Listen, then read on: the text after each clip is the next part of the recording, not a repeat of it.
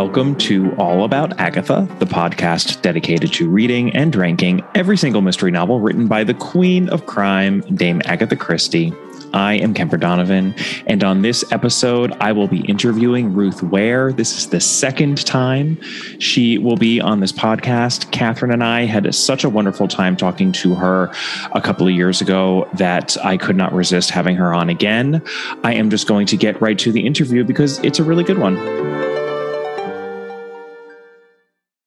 Two years ago, back in May of 2020, to be exact, Catherine and I were lucky enough to interview my guest today. At that point in her career, Ruth Ware had written five best selling psychological crime thrillers in five years, including The Woman in Cabin 10 and The Turn of the Key. Since then, she's written two more. One by One, which came out in 2020, and this year's offering The It Girl. As noted by her editor in a little prefatory note to the advanced reader copy I obtained in advance of this interview, she actually did not publish a book in 2021, but I suppose we can forgive her for that, given there was a, you know, a pandemic going on and all. We'll be focusing on the It Girl for this conversation, which is due out very shortly on July 12th in the US and August 4th in the UK. I know that Catherine was specifically looking forward to having you back on, Ruth. So I'm just going to have to be extra enthusiastic on my own behalf and on hers as well. Welcome back. Oh, well, thank you so much for having me back. It's such a pleasure to be here. And uh, yeah, just uh, wish Catherine could have been here too. I'd love to give listeners a general sense of what the It Girl is about. You are probably tired of having to summarize it. So why don't I give it a shot and then you can let me know if I got anything that wrong? That would be or... amazing. And then I can totally plagiarize your, uh, your version if it's better than mine. I don't think that will be the case, but here goes. The story is bifurcated between alternating before and after sections. The schismatic event being the murder of April Clark Cliveden, our titular It Girl. April is a charismatic and beautiful and extremely clever first year undergraduate student at the fictional Pelham College in Oxford University. The story is told from the perspective of April's roommate, Hannah Jones, who's a bit of an outsider at Oxford, having come from more of a working class background. And Hannah was instrumental in the arrest and subsequent conviction of April's would be murderer, a porter at Pelham College named John Neville. But when the book opens, John Neville has just died in prison and he has protested his innocence till his dying day. And there is this journalist slash podcaster, actually, uh, who approaches Hannah with doubts about Neville's guilt. And those are doubts that Hannah herself harbors. So obviously, there's an amateur investigation that ensues, which focuses on the group of friends surrounding April who lived together that first year at Pelham, all of whom may have had a motive to kill her. Beyond Hannah, there's Emily, an extremely driven and ambitious math or maths major, I should say. Will, who is April's posh boyfriend, who later becomes Hannah's husband, which is interesting. Uh, there's Hugh, also fairly posh, though much more socially awkward, and what we would call a pre med major here in the States. His major is medicine, and he does indeed become a doctor. And then finally, we have Ryan, who is more of a rough and tumble northerner, a, l- a little bit of comic relief. I'm tempted to compare these six friends to the iconic friends of hit TV fame because I know Catherine would absolutely be doing that if she were here. you know what? I'm going to go ahead and just give, give into that temptation and see what you think, Ruth. We're, we're just going to take. Yeah, I'm matching them up in my head now. I'm going to see if yours is the same as mine. okay, okay. Because actually, I actually have some thoughts here. So we're yeah, we're we're going off on a little tangent, listeners, here on the summary, but that's okay. Emily is obviously the Monica. Yes. I think Will has to be the Ross. I would say Hannah is the Rachel and Ryan is the Chandler for sure. Here is where I start running out of steam because that would make Hugh the Joey and April the Phoebe. And that is definitely not quite right. I actually feel like Emily is kind of the Monica and the Phoebe, and that April and Hannah are both different aspects of Rachel. um, you can see I've thought a lot this about this. Getting very then, psychological. I think yeah, I think I would have said Hugh was Ross because he's got the social awkwardness and the sort of scholarliness. Okay. Um, Will okay. is Chandler because he's like charming. He's quite funny. He's quite good with women. He's quite confident. And Ryan is the Joey because he's like the sort of charming kind of joker who's like the comic relief, as you said. yeah, he's he's like the cut up, right? Yeah. Whereas the the women, yeah, are much harder. I don't think they map super well. I would I would say that April is Rachel because they're both kind of the golden girl that you sort of want to be with the great hair and the you know the fantastic wardrobe kind of thing the other two i don't yeah i don't know if they really like nobody's phoebe nobody's that kind of bay and weird. No no one's phoebe. I you know i don't know if phoebe really has a place in a psychological crime thriller so fair enough. And emily is like emily is tough in a way that i don't think any of the friends characters are. She does not suffer fools gladly. She's the kind of person who if she thinks you're an idiot she's going to come out and say it. And I, i'm not sure. All of the friends characters are just quintessentially a lot nicer than that so Right. That's why I definitely, I mean, if anything, she's the Monica just because Monica, you know, the sort of OCD and kind of blunt, yeah. blunt way that she has about her. She, it, she's probably the toughest within a group that is not very tough collectively. Yeah. Or that's, yeah. that's true. Fair point. Um, I enjoyed do, that. yeah. I love that it is six friends, you know, and that we, it's just such a, I, I think an iconic grouping. And I think even in the, in that, that lovely letter, by the way, which your editor included in the, in the advanced reader copy, which you don't get very often mean, clearly your editor really believes in this book and loves it, but they mentioned the big chill as well. We have echoes of those sorts of stories, which are always a lot of fun, especially in a mystery. I thought that the book was really elegantly structured because the before and after alternates for about the first two thirds of the story, at which point April's murder happens. And then we're just in after territory. And that's yeah. when the action really ramps up. And this book has a propulsive ending with lots of peril for our protagonist, Hannah, who I should also mention is about six months pregnant for the duration of the present day parts of the story. She and Will. Yeah, which was have- a plotting headache because obviously I had to, every time I, I was like, how many many weeks would she be now? it, it, definitely tracks. I mean, there's a real progression in her pregnancy. And I know from our first interview, actually, I, I know that you have children yourself. I mean, you can tell that this is something that you you know about. I actually really appreciated that. You also do not shy away from putting your pregnant character in peril. And there are some very stressful moments toward the end of this book when some not so wonderful things happen to our pregnant protagonist. I was very stressed out, Ruth. Good. I, I'm glad you were supposed to be. And yeah, that was, I think that was one of the harder aspects writing it because Hannah, she's going to be a new mom and she arguably should be taking better care of herself than she is. So I was kind of aware of balancing that, like her responsibility that she feels to her friend and to finding out the truth with the responsibility that she also feels towards her unborn child. There was definitely competing things there and and i'm sure some readers are going to come down on one side or another. Yes yes. Well it just it, it kind of adds i think to uh, the heightened tension that you want at the end of one of these books in in an interesting way. At one point she's even compared to a pregnant miss marple um, which i thought was a fantastic reference. I know that you don't do series long characters but if you did i think you may have just landed on who your series pregnant miss marple. I'd have trouble keeping her pregnant for book after book though wouldn't i right. She could just have a new child, you know, in, in, in every book. It's like, oh, well, here, here I am again, you know. Yeah. Mm. another baby, another mystery. yeah. Yeah, exactly. To wrap up what has now been a very rambling summary on my part, we do, of course, find out who done it in the end. And it is surprising and puzzle-ish, though wrapped up in the trappings of a modern day psychological thriller, which is what you do so well. Does that give a fair sense of, of what is going on in the It Girl? God, I think that was amazing. When I'm asked to summarize it, I usually get in a flap and do about sort of four lines and like, oh, it's uh, like um, dark academia with like a bookseller. so no, you did a really good job. I think you hit all of the important beats of the plot. I couldn't do a better job. well, I should also mention that while the before sections, of course, take place in Oxford, the present day story is set in Edinburgh, and there's a lot of scene setting in and around the city, lots of bookshops and cafes and restaurants with hills and castles in the background and whatnot. I'm curious why you chose Edinburgh. Have you spent a lot of time there?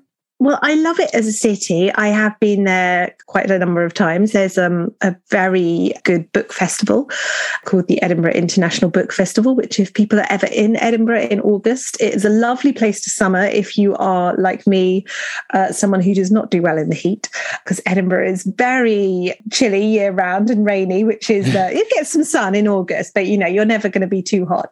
Uh, so yeah, so and I've been to the book festival many times. I love Edinburgh as a place to hang out, but I suppose partly I was thinking about it from Hannah's perspective that Oxford is in sort of it's not as far south as you can get in the UK, but it's definitely towards the south. It's sort of parallel with London. Sure. Um, and if something terrible happened to me, I think I would want to get as far away as possible from that place. And Edinburgh is, you know, it's it's not quite as far as you could get. Like you could go to Aberdeen, I guess, which is even further north. But it's like it's a big, beautiful city. It's large enough to disappear into in a way that some of the kind of highland cities aren't. And it's about as far as you can get from Oxford without falling into the sea while still being in a sort of major capital city. And it's in a different country with, you know, different newspapers, different media, different laws, different politicians. So it just, I don't know, it just felt psychologically right to me that Hannah would would flee her past both metaphorically but also geographically. Yeah, the book felt rather wide ranging as to the United Kingdom in a way that I think often psychological crime thrillers don't because they tend to take place in you know just one specific location and even to uh, emphasize you know the claustrophobic or or stationary aspects of mm. existence and because we have this before taking place in oxford and then hannah herself comes from the south right even yeah. even further south and then you have all these students who are dotted around the country, right? And then the present day uh, parts are taking place in Edinburgh. I, I just I got I, I feel like a more holistic sense of the UK than I'm used to in a book in, in a really good way. I, I appreciated that. It feels like this book has a wider scope than some of yeah, it's definitely a departure for me because I'm you know I'm more known I think for writing sort of locked room mysteries or at mm-hmm. least very sort of closed stage mysteries, and this one isn't in the same way. It probably still has a closed cast of suspects, pretty sure. much.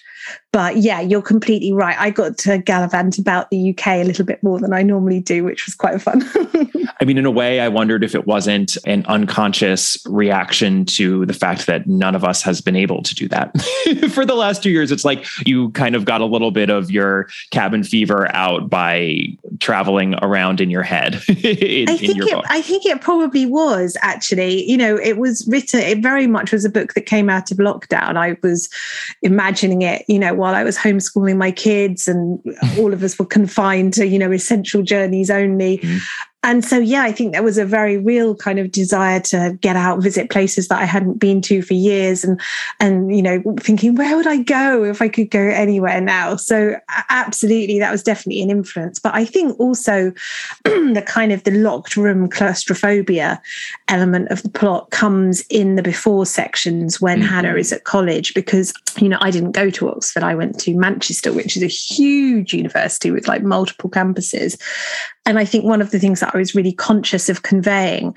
was the very different uh, experience of being in a college situation where, you know, often Oxford colleges only take 300 students. So you know everybody like everybody knows you. They all know your business. You're all living in the college studying in the college eating in the college. It's a very close knit claustrophobic community in a way that I don't think anywhere else really is in the UK, certainly. And so, in a way, it was sort of having the present day section be a little bit more free ranging was sort of a way to contrast against that, I think. Yeah, a way to balance it out a little bit. Definitely. I well, I was going to mention the Oxford of it all, of course. You reference a number of books and movies in this story, I think much more than you usually do. And that's because your protagonist, Hannah, works in a bookshop. So it, it yes. allows you to uh, bring up lots of books, which I'm sure you quite enjoyed as a book lover. It was fun. I, yeah. Yeah, I enjoyed that too. And early on, you mentioned Brideshead Revisited, Gaudy Night, His Dark Materials all of which take place on posh university campuses similar to your Pelham College. Um, later on, I, you referenced Brideshead Revisit, Revisited again, in, in addition to Chariots of Fire. And of course, it, it's not just Dorothy Sayers who set a mystery on a university campus with Gaudy Night. There's Miss Pym Disposes by Josephine Tey, which is one of my absolute favorites. The Moving Toy Shop by Edmund Crispin, along with a lot of other Crispins, The Case of the Gilded Fly. I mean, his series detective is an Oxford Don. So you could argue that all of his mysteries are basically set on a campus or at least campus adjacent.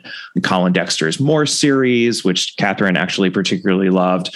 Uh, the Secret History by Donna Tartt, which I believe we touched on in our first interview. I know you're a big fan of Absolutely. that book as well my point in mentioning all these titles, I promise I do have a point, is that it reminded me um, of something that the literary critic and theorist Alison Light wrote about. I was actually fortunate enough to interview her recently. And as I was reading your book, I remembered this point she made about how Christie didn't actually set any of her books on a university campus. The closest she got was Cat Among the Pigeons, which of course is an all girls boarding school, but the students there are, are much younger, of course, than college mm. age. And Alison Light's point was that Christie is actually much more anchored to the middle classes than she ever gets credit for. She's very much not obsessed with toffs and the aristocracy and whatnot, even though that's what some people, some more casual fans of hers, come away thinking. That's a little bit of the cliche sometimes that people have in mind when they think about Christie. But I also think to a large extent that she, like all good writers, simply wrote what she knew. and yeah we of course know that she didn't attend university or for that matter any school whatsoever other than a few pensionnats in, in france when she was a teenager so I was curious. I did, you know, do a little bit of research to see. I was like, did Ruth go to Oxford? Because you really do such a great job, I think, of conveying what it feels like to enter this sort of high stakes environment where there's so much pressure on these young people to succeed and how claustrophobic it really can feel. So I wanted to ask Thank you about you. that. I was just going to chime in and say I completely agree. And I, I think that's the reason why Christie never did a campus novel because she didn't go to university and probably didn't trust herself to write about it. Whereas I think she does tackle girls' schools because by the time she wrote that novel, her daughter was at boarding mm-hmm. school. And I think that's why it's a later novel. Mm. It's not one that would have been reflective of her own childhood. It's one that is set at the same time as her, her daughter's childhood. So I think it's exactly as you say, it, it's not a world that she knew. And probably, you know, I think as well, university at that time probably felt much more of a closed sort of circle you know much more remote and kind of ivory towered. Um, but no as you as you rightly say i i didn't go to oxford. And in fact i wrote a little bit about that in the acknowledgements at the end because it does seem there's so many wonderful books and films set at oxford that it does feel extraordinarily arrogant to decide to do one when you didn't in fact attend. And i made i made a decision not to apply to Oxford. And I'm still sort of figuring that out kind of 20 years later, why, why I didn't go that route. And I, you know, I've given myself lots of different answers. And I think at the time it was a sort of weird reverse snobbishness um, mm. that I mm. kind of felt it would be sort of, it would be ivory towers and posh people. And I felt that I didn't want to kind of be part of that. But a lot of my friends did go to Oxford, as did my sister. And it is an incredible experience. It's a beautiful town. I'm someone who loves historic buildings. I'm obsessed with architecture, as people who've read all my books probably know. And I think there's a part of me that will always be jealous of the fact that they got to walk through those, you know, incredibly ancient doors and got to, you know, sleep in those rooms and go up those staircases. And so this book, in a way, was my excuse to kind of wallow in that, in that slight jealousy and to spend a lot of time phoning up old friends and, you know, asking them for their reminiscences and getting the minutiae of Oxford life off them, which was really fun. It was sort of like interviewing interviewing my mates, which was, yeah, a nice thing to do. Well, I want to just read out one section because I think it's representative of the work that you're doing in the book. And that's interesting to me that you're, it's almost like you're working out something personal to yourself that, you know, this is something that you chose not to do and maybe feeling wistful about that because you could, I mean, there's such specificity here, even though Pelham obviously is not a real college, but it just, it feels very real. And I think it goes a long way toward the power, I think, of that story in the past and what happens to April and Hannah and everyone else. So this is what you write. It was true, Pelham wasn't the most rabidly academic of the Oxford colleges, but it certainly leaned that way, rather than towards the sporting drinking culture of some of the others. On a scale from work hard to play hard, Pelham definitely prized the first more. But nor was it the most meritocratic of the colleges. As Ryan had pointed out, it had a high intake of private school students, higher than the already high Oxford average. Taken together, the two made for a weirdly febrile atmosphere that combined academic privilege with a panicked realization that no one here was getting a leg up. There were no kindly teachers to help with cramming or hint at which papers to revise. Here, there were no extra classes, no mummy or daddy to organize after school tutors and emergency summer school. You were on your own, sink or swim. And Hannah had no idea which camp she would be in. And what I just love about that is I think a, a, big through line of this book is what happens to Hannah. And this is not going to be a spoiler because it really has nothing to do with the mystery. But given that we're alternating between before and after, we're presented with this character in Hannah of someone who has made good and gotten into Oxford and is making the plunge placing herself among all of these more posh and, and upper class seeming people and doing brilliantly, really uh, seemingly at the start of some sort of an amazing career. We don't even know what. She doesn't know what either, but we know she's going to be brilliant.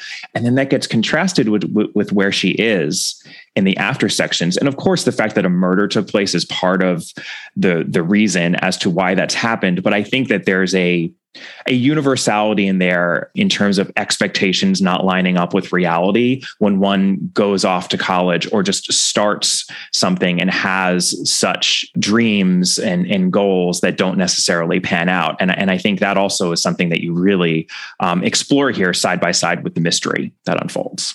Yeah, because as well, it's it, it, all of that is exactly right but also it's not it's not just hannah's experience. You know mm-hmm. hannah is feeling it more more sharply than some of the others in her friendship group i think because she she drops out. It's a, not really a spoiler to say this after april's death. So yeah. she never has she doesn't finish her course she doesn't have a degree she's not able to go for jobs that require a university degree.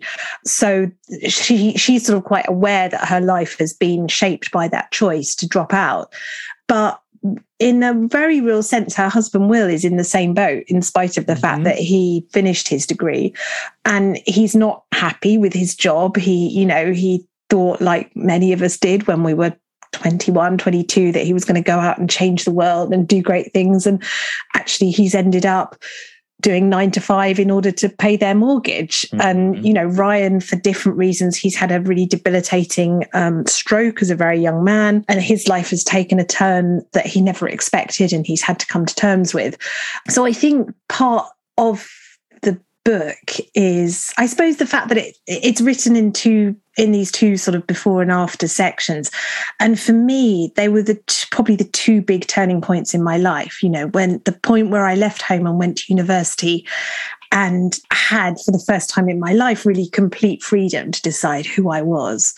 And certainly the university I went to, which was Manchester, that freedom was you know, it was pretty daunting because it was a huge university. You really mm. could completely reinvent yourself. You could get lost, you could get found, you could do whatever you wanted. And then the other big turning point was in my 30s when I had my first kids. And I think for lots of us, you know, I'm aware I'm incredibly lucky to be doing my dream job and I feel very lucky about that. But it's often a point in our lives where we look back and take stock and think, huh, you know, did the dreams that I had when I was 18 really match up with what ended up happening? And I think certainly for Will, definitely for Ryan, maybe even to an extent for Emily, that probably didn't happen. So yeah, it was it was uh, I guess it was sort of trying to to look at those two sort of life milestones in a life. Yeah. Yeah, well, and I I appreciated with Emily especially because she is extremely ambitious and driven when she is a first year student in university, and then we do see her in the present day, and she has made good on that. She's probably the only one who really has, but it's not as though she's living a dream life either. Yeah, she's um, she's she becomes an academic. She's working mm-hmm. in mathematics, which is what she's always wanted to do. She's brilliant but you know she's dealing with academic politics with you know tenure with all of the kind of boring stuff that adults mm-hmm. have to deal mm-hmm. with and yeah there's definitely there's a kind of I wouldn't say there's a be careful what you wish for thread running through the book, but there's definitely a sort of dreams versus reality thread. Absolutely. Yeah. I mean, we all have to make sacrifices no matter what we end up doing, either to, you know, our personal lives or our career, or usually I think just sacrifices in both because everything is complicated and, and it just, the, the way things pan out is never exactly as we expect. And I think that's a hard lesson that everyone has to learn. And um, yes, it's, it, and it's true. It's not just Hannah where we're seeing that play out. It's really in all five of these people. And of course, the ultimate tragedy is that in the sixth, it never got to play out. so um, yeah. I just thought that that was all really interestingly handled. And that's sort of the big chill aspect of it, too. And, and there is a bit of, you know, wistfulness that I think is sprinkled throughout the book uh, as, as we're comparing where these characters have ended up to where they started. And that felt very true to life. It is time to talk about BritBox. As I've mentioned a few times now, there is so much to find on this streaming platform. And I'm so thrilled to be able to offer a 50% discount on the first month of your monthly subscription if you are listening to this in the US or Canada. You just have to use promo code Agatha. And when you do, you too will be able to taste in the delights of not just Agatha Christie content, but so much more mystery content. There is seriously just mystery upon mystery upon mystery for your delectation over at BritBox. One of those non Christie mysteries that I really enjoy is the Vera series. It stars the fabulous Brenda Blethyn as the titular Vera. That's Detective Chief Inspector Vera Stanhope to you. This is based on the series of books written by Ann Cleeves, not to be confused with Anne of Cleves, I'm just a big fan. I came into it because I knew that I love Brenda Blethyn, quite honestly. But this is exactly the sort of quality mystery content that you and I can enjoy over at BritBox. So again, head on over to BritBox.com and use coupon code Agatha, A G A T H A, for 50% off the first month of your monthly subscription in the US and Canada. That's a limited time offer. So what are you waiting for? Sign up and start watching a ton of mysteries. Not to dwell on the Oxford of it all too much, but I have mentioned this on the podcast before. Believe it or not, as an American, I actually spent a term at Oxford when I was an undergrad. Did you? So yes. how did you feel I conveyed it? Were you, you did you okay. spot any bloopers? no, no bloopers whatsoever. So here's the funny thing. So I was essentially an exchange student. I went to uh, Stanford University undergrad, and Stanford has had a house at Oxford for a long time. I actually don't know how, how old the program is, but they essentially have this house, which is several old row houses that were stitched together so that the, the house where all the students are is just this crazy patchwork with like staircases leading to nowhere and just like this, this ridiculous house that we all live in, which is lovely. And I actually to this day made some of my best friends at Stanford during my Oxford term. The drawback to that is that not being housed with the British students or the students from the UK at their colleges meant that there was always a major divide, as I'm sure you can imagine. And I mean, especially as portrayed in your book, if you're not living, you know, among all of these people who who are in this rather closed off college together, even if you're going into the dining hall and eating with them and trying to have conversations, it, I, I never yeah, really you're felt always like an outsider, was, quite literally, yeah. because you're not inside the college. Yeah. yes. plus we're American. You know, there was definitely a lot of eye rolling going on. I um I, I apologize I on behalf of my people. no, it you know, I mean, we we Americans are kind of obnoxious as well. It's fine. It's fine. We deserve half of the eye rolls that we get. But I did a bunch of courses at St. Catherine's College actually, and then Magdalen was the college that we were most affiliated with. But so it's really funny. You have a moment in this book where Hannah actually scales a fence and ends up tearing her jeans and even maiming herself slightly. Yes. because she's trying to get in. She has a much better reason for this. So I literally did that at Oxford. Oh, that's so funny. um, however, for me, it happened on May Day.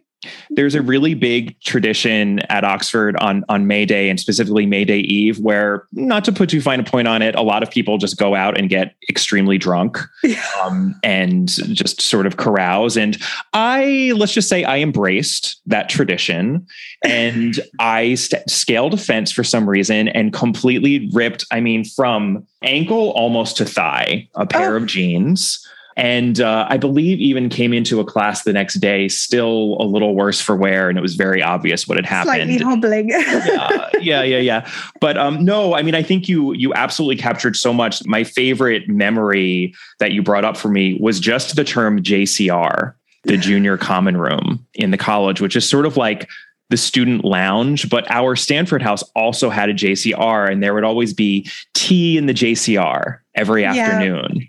Um, I, I, really struggled with how much translation to do for all of that because certainly, you know, when we were at university, they would just phrases that you learned in the first week that were completely foreign to you and then suddenly you found them tripping off your tongue.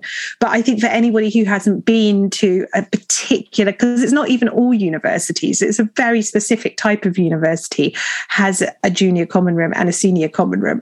And i was like oh but it you know it wouldn't be plausible for these characters to be spelling all of this stuff out because it would just seem normal to them but clearly not everybody reading this is going to know. So i'm glad that you know you appreciated the work that i did in, in inserting those terms. I, I, I, totally did. And it's funny, I was going to ask you, is that an Oxford specific thing? So it's not. There are JCRs in other universities in the UK. I suspect well. it probably originated at Oxford and Cambridge, but certainly I was at Manchester. Uh, my um, now husband was at Sheffield. They all had J. All of the halls of residence had JCRs and senior common rooms, which is the like the version for the for the grown ups and the mm-hmm. postgrads.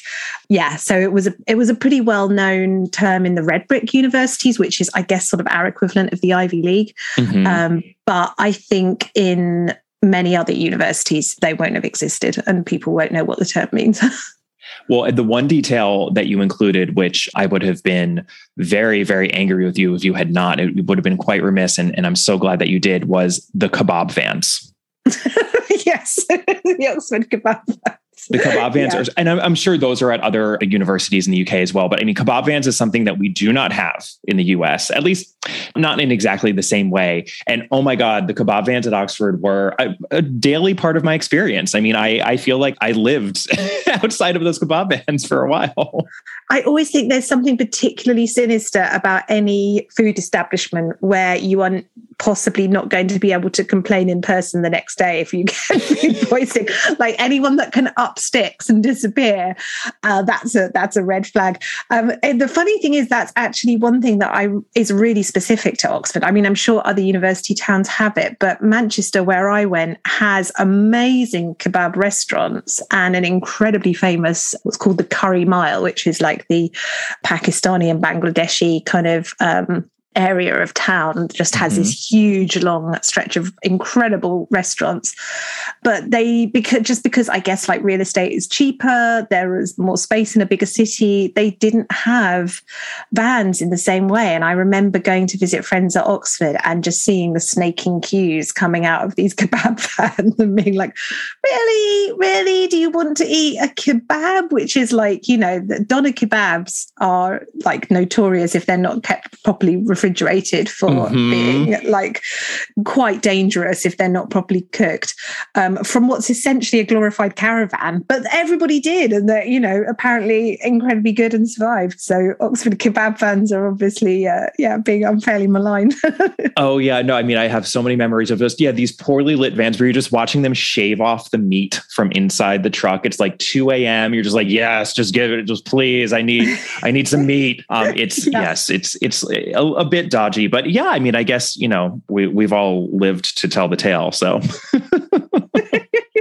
and probably have cast iron digestions because of it. It set you up for life. So, so well done from from this American with limited experience of Oxford. I you you took me back, and um, I I hit a couple of beats. One thing that I didn't manage to get in, which annoyed me, was I, I didn't manage to get the bikes in, which is such an omnipresent part of every all the student cycle everywhere. The bikes are just the bane of everybody's life because they're constantly chained up places, they're always being stolen, they're blocking routes. And just somehow there was never quite space in what was already quite a tight plot and quite a long book to introduce Hannah having a bike. So she never got one. And I, I feel a bit sad for her that she didn't get to cycle around Oxford. So sorry, Hannah. well, you know what? That still rang true for me because it's really funny, but that is the only aspect I think of going from Stanford to Oxford that did not involve a culture shock because Stanford is very specifically a biking campus. Like crazily so in the US. Like ev- I had a bike and I'm, I am so not a biker, but like everyone has a bike at Stanford. It's a mess. Also, yes. I mean, so many bike accidents. I have fallen so many times at Stanford on my bike and witnessed horrible collisions and gotten my bike stolen and it's just a disaster and it's and now that you say it it's true people did bike at oxford but i think i didn't even clock that because i was so used to biking so culture normal. and didn't have one while i did my term at oxford so uh, that was okay with me i'm let off. And maybe i spared hannah a horrible bike accident so oh my god. So, I just wanted to pause a moment to tell you all about another podcast that I think you will all enjoy. It's called Play On Podcasts, and these are epic audio adventures that reimagine Shakespeare's timeless tales, featuring original music composition and the voices of award winning actors. Each episode explores plays from Macbeth to A Midsummer Night's Dream in a way that you can actually understand it, and it's created specifically for the podcast form by some of America's most exciting playwrights, directors, and composers, and performed by Stage and Screen's best.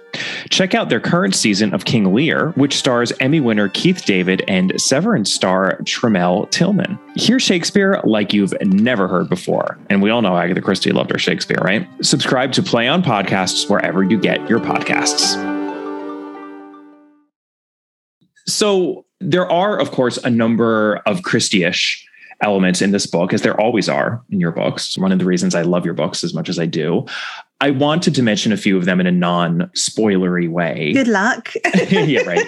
So, first off, I mean, this is pretty obvious, but this is an investigation into a crime from the past, you know, of 10 years ago, too. And what could be more Christie than that? In, in the podcast right now, we're at the end, actually, of our review of Christie's novels. I just published The Postern of Fate. uh, oh, yeah. Not episode. one of her strongest ones, in my opinion, but. Uh, no. No. So we just really have Curtain and Sleeping Murder left. And of course, a lot of her later books are very much investigations into crimes from the past. And even Five Little Pigs, one of her best, is an investigation into the past. I mean, did you know early on that you wanted to?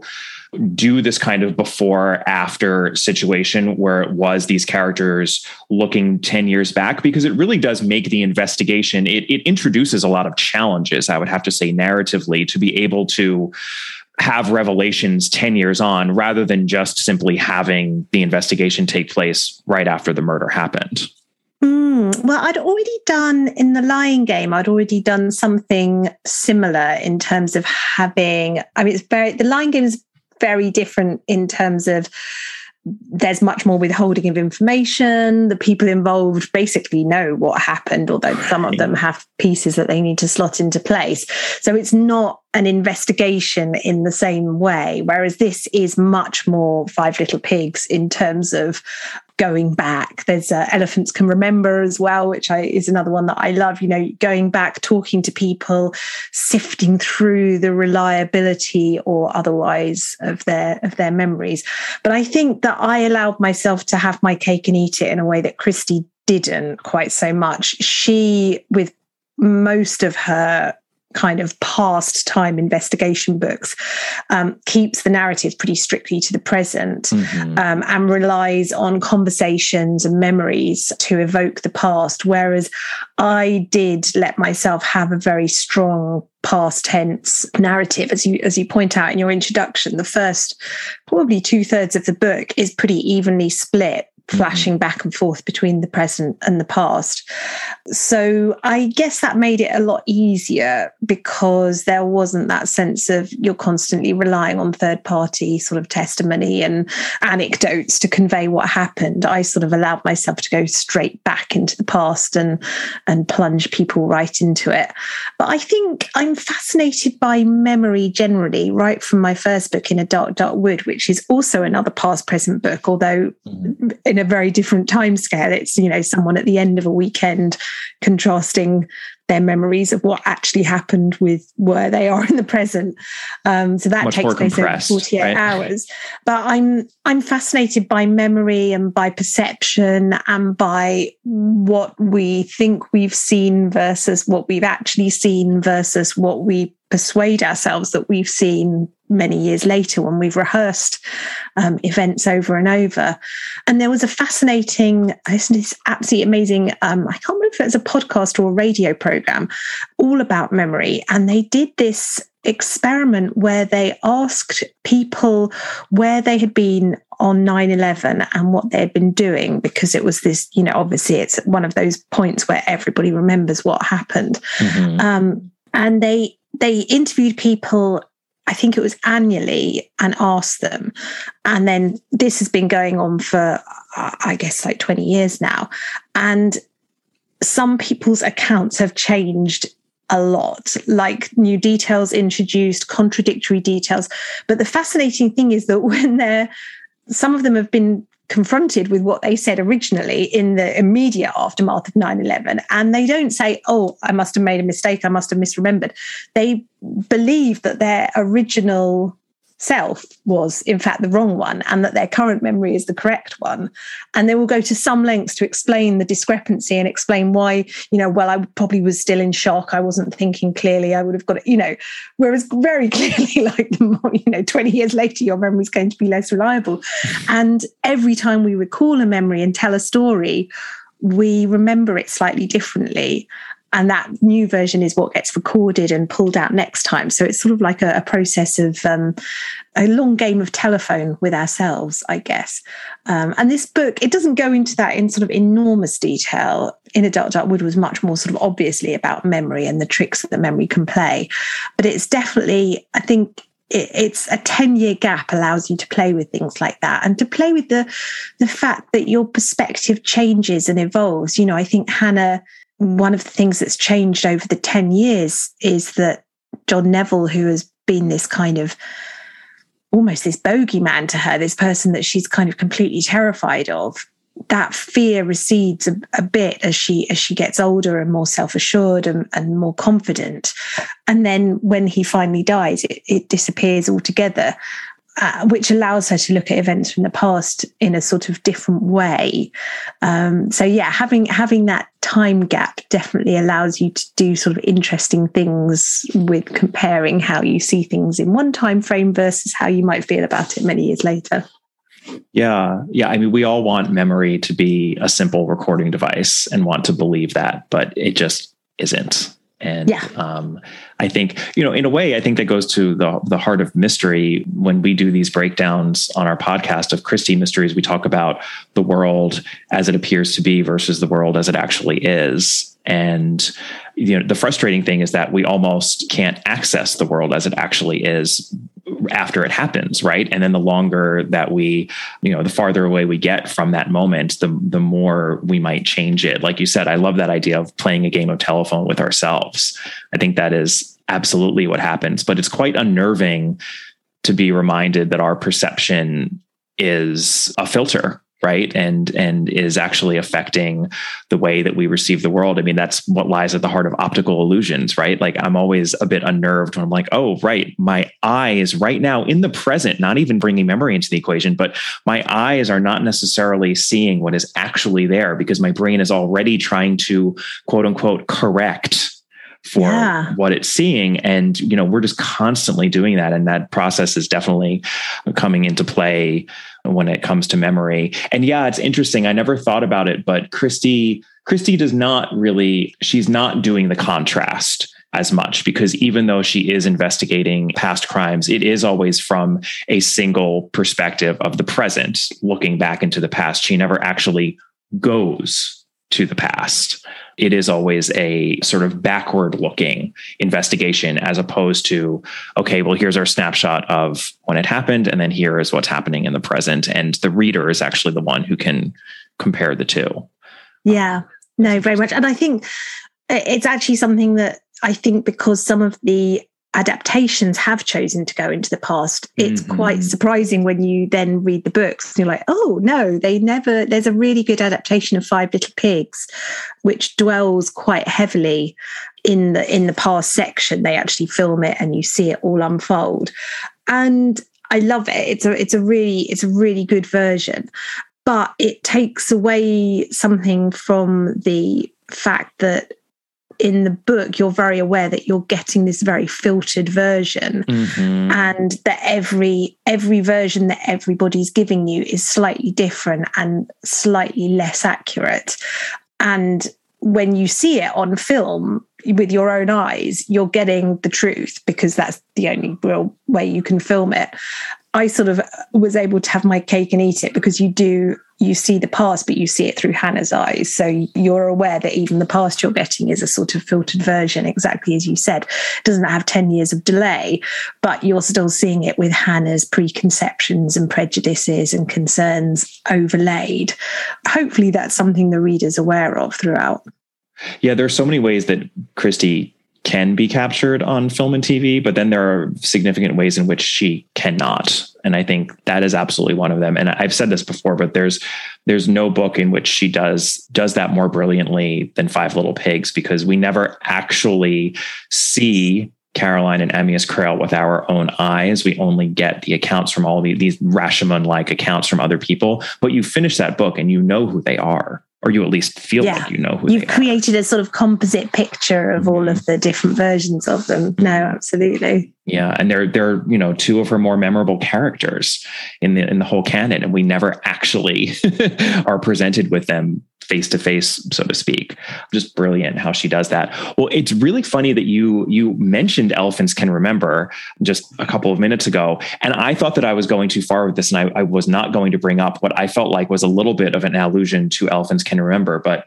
Um, being very non-specific here at the end of the book and your very climactic ending there is a character who is thinking about making it look as though two other characters who are standing on a cliff um, that one of them has shot the other and then killed him or herself. And I was like, well, that feels like a very, very elephants can remember sort of a situation. Were Were you thinking about that at all when you wrote it, or am I just reading into things? Not consciously, but okay. it is a book that I have read more than once. and you know, I think as a as a mystery writer, the difficulty with doing stuff is that Christie's done so many things so well and written so many books. It's very difficult to do anything that she hasn't already done. So she, I'm sure it must have been in the back of my subconscious um, right. because you're right. Now you mention it, it's a very similar setup. Right. Um, you know, but Christie no, I, I wasn't. I wasn't paying homage to her in that scene. I wish I had been. okay, okay. Well, you know what? You you can be now. Now you can say that you are. I'll claim it. Like, yeah, that was my elephants can remember homage. And you know, Christie doesn't own a copyright on murder suicide atop a cliff, so no, fine. thankfully, yeah. and then the final Christie-ish thing, and, and I will have to be very general about this because I don't want to spoil the solution, of course, to the puzzle that you have here. But there is what what I will call a, a temporal obfuscation where the timing of events leading up to the murder doesn't necessarily play out the way it might seem to at first glance. Again, this is very much a the world as it appears to be versus the world as it actually is situation. And there are so many Christies, both short stories and novels, which hinge on that sort of obfuscation. The brilliant thing about it is that once we're told what happened, it feels so simple and so seemingly obvious when we're on the other side of it. It's that retrospective inevitability. And in that solution, I have to imagine that you were somewhat inspired by Christie in, in a general way. Oh, absolutely. Yeah. I think out of all of my books, the how done it is the most Christie-ish of all of them. Maybe the woman in cabin 10 as well is it has some sort of a similar sort of twistiness to the solution. But yes, it, there's a, a sort of sleight of hand element to how it plays out that was pretty directly inspired by Christie, not specifically necessarily by any of her plots, although I agree she does do similar things in a couple of her books. But I think what she does so well is to make you take for granted something that you should not have taken for granted and then at the end she goes well of course that wasn't true. And you're like oh but i i took that for granted. You know it's like a, I, let's not say which book just in case there's one person in the world yep. who hasn't read it but you know the fact that you take for granted that one person did the murder you know that is not something you should have taken for granted but you you do because she leads you into it. And then spoiler alert it's it's more than one. So yeah i think i was definitely trying to pull off something similar where where something that you take for granted is not the case. I felt that too. It's interesting that you say that the solution is your most Christie-ish. I totally agree with that. I think the woman in cabin 10 has a lot of Christie-ish trappings to, you know, the, the, the setup and the way that the story plays out and even the solution. But this one, when I got to the end, I was like, oh, that was very Christie, but without Christie's trappings, since again, we she didn't set anything at a, a, university like this. So I really appreciated that though. It came as a welcome surprise at the end. Thank you. I'm very glad. It's always fun when someone else can kind of see you working.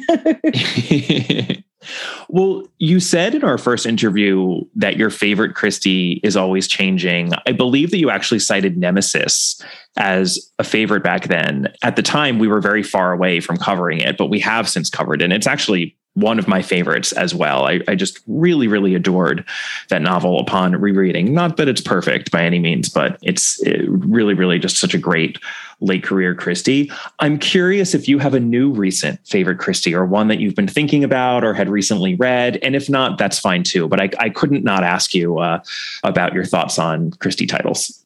Well, funnily enough, I did another interview today in which I was asked for my favorite Christie. And I've sort of swung back to saying, and then there were none just because it's so cleverly structured. And mm-hmm. I recently got to make a kind of bucket list trip to Burgh Island, um, which is the oh, yeah island hotel where Christie stayed many times and wrote many of her books, and and then there were none is supposedly one of them. Evil Under the Sun, also right? Uh, evil, evil, yeah, Under Evil Under the Sun, yeah, yes, yeah. which is set on an island hotel. Very, and actually, one of the adaptations was filmed at Burgh Island. Mm-hmm. Um, so I'd sort of swung back to saying that, but I was asked today, and it was specifically about a Marple, and I did then I did cite Nemesis. So there you go. It's a, I mean, it's not a perfect book by any means it has some quite some opinions very of its time, some mm-hmm. some things that you would want to argue with Christie if you were meeting her over a cup of coffee. But I think where it is really moving is about old age and the aging process and the fact that Miss Marple is trapped in this sort of body that's getting frailer and frailer, but her mind is still as sharp as a bacon slicer, as Sir Henry Clithering has it. So, yeah, I, it's definitely it's definitely up there for me among the top. But yeah, I do I do love Five Little Pigs as well. So I'd say there's more a, a canon of my favourite Marples and uh, and Poirot's probably. No, I I, so I love Nemesis as an answer because it's not one that we get often, and having just re reread it, I would put it right up there too. Especially because I think it does get unfairly neglected. So Nemesis is a great answer. I'm curious. You know, you even alluded to the fact I think that this book to me felt particularly filmic, actually. And I think, in a way, like when you were saying how Christie doesn't necessarily convey when she's talking about her past crimes, she doesn't show us the past crime. And that's a change that has to be made when her books are being adapted. This book, to me, feels particularly adaptable, as do so many of your other books. So I have to ask is there anything on the horizon in terms of film or TV adaptations for any of your books, this one or, or any of your previous ones? They're almost all still under option, uh, or or some of them been bought outright. Um, and the It Girl, I think I'm allowed to say this. I'm never completely sure what I'm what I'm allowed to say and what I'm not. Is under offer. I think I can say that. So hopefully, you know, it's got as good a chance as, as any of them. I do think that books with split timelines are quite hard to film, just because of the practicalities of do you try and age the actors up ten years, mm. or do you do you go with different actors and, and, both solutions have their have their disadvantages although 10 years isn't a ridiculous you know i think the same actor could play their 20 year old self versus their 30 year old self i didn't change that much I, oh well, right. myself, but I didn't change that much until my 30th birthday. Um, so yeah, who knows? But yeah, it's uh, it is under offer, and I would love to see a an adaptation of it. So yeah, fingers crossed. I would too. And it was certainly doable in Anatomy of a Scandal. I don't know if you saw that yes. recently. Yeah. Yeah. That was a similar brilliant book and really good adaptation as well. Yeah, yeah. So and that was I think about 10 years. And they actually made the decision to do different actors, which I which I thought was interesting, but it worked. It, yeah. it worked because they they cast it well. Yeah, no, they I agree. They they pulled it off. So yeah, with the right, I think with the right director and the right casting director, it could work. And then my final question I have to ask Are you working on a new book? Is there going to be a book for 2023? there will be a book, for, unless I deliver it and my editor recoils so hideously that, um, that it turns out not to be that book. But no, uh, there will be a book for 2023. I'm working on it at the moment, but it's a, a slightly too ugly duckling stage for me to say anything about it. And I also don't have a title. I have a possible title, but I don't want to say it in case it, it isn't the right one. So yeah, that's probably all I can say. But un, unless it turns out to be a real turkey, which touch wood, I, I, don't, I don't think it is. It feels okay to me now. There will be a, a 2023 Ruth Ware, definitely. Okay, well, ugly duckling and a turkey. It sounds like there's lots of foul, lots of birds involved. there are no birds harmed there are no, the process of this book. no birds hurt in the writing of this book. Um, no, I totally get that. It's at that delicate stage where you you it's like the souffle that will just deflate if you talk about it before. And also, I think quite often I don't really know what a book is about until mm-hmm. I mean I know what it's about in a superficial sense in terms of I know who the main character is, but I don't know what I'm trying to say until yep. I get to the end. So I sort of feel I have to get there, decide what I was meaning by the whole thing, and then I can talk about it. I totally get that, but I'm relieved to hear that it sounds as though we will have our Ruth Ware fix for uh fingers crossed yeah, yeah, yeah. Uh, well congratulations on the it girl and uh, and also just your amazing output in general. I mean i was of course joking about the year you took off. I'm using air quotes there. You can't the see year me, i twiddled my thumbs. As we all did. Yes yes. But thank you so much for being on the podcast again. You know as always i would encourage everyone to go out and buy the it girl especially at an independent bookstore near you either online or at a, brick and mortar shop if you are making your way out in the world. Just so thrilled to have you on again, Ruth. Oh, thank you so much for having me, Kemper. It was such a pleasure. And yeah, I hope I can come on and fangirl about Christie sometime in the future. Absolutely. We'll have to make it a hat trick at the very least. thank right, you, bye. Kemper. It was such a great interview. Well, that was effortless in the best of ways. A little bit like reading one of Ruth Ware's books because she really is such an entertaining writer, and boy, does she know her stuff. She often gets the Agatha Christie comparison, and I think actually that it's particularly apt for this book. So I hope that many of you will uh, go out and enjoy Ruth's book, Appetites Whetted, by this conversation. For our next episode, I am actually going to be covering a Poirot short story. That will be The Third Floor Flat. Very few of these Poirot short stories left. So let's savor each and every one of them. There will, of course, also be a discussion of the David Suchet adaptation of that short story. If you would like more content, you can always head on over to the podcast Patreon account. That's over at www.patreon.com slash all about Agatha, P-A-T-R-E-O-N. I've included a link in the notes for this episode.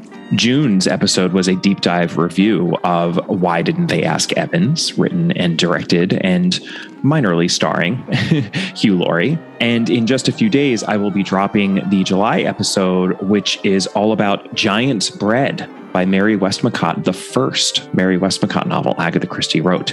Very autobiographical, similar to Unfinished Portrait, the second Mary Westmacott that Agatha Christie wrote, which Catherine and I already covered in a Patreon episode, but a little more complicatedly and interestingly autobiographical, actually you can email me at allaboutthedame at gmail.com. And you can find the podcast on Twitter at allaboutthedame and on Instagram at allaboutagatha. And I would so appreciate a rating and or a review. It still helps other people find the podcast. I love hearing from you in any form, but particularly in the form of a rating or a review. I'll see you next time. Bye.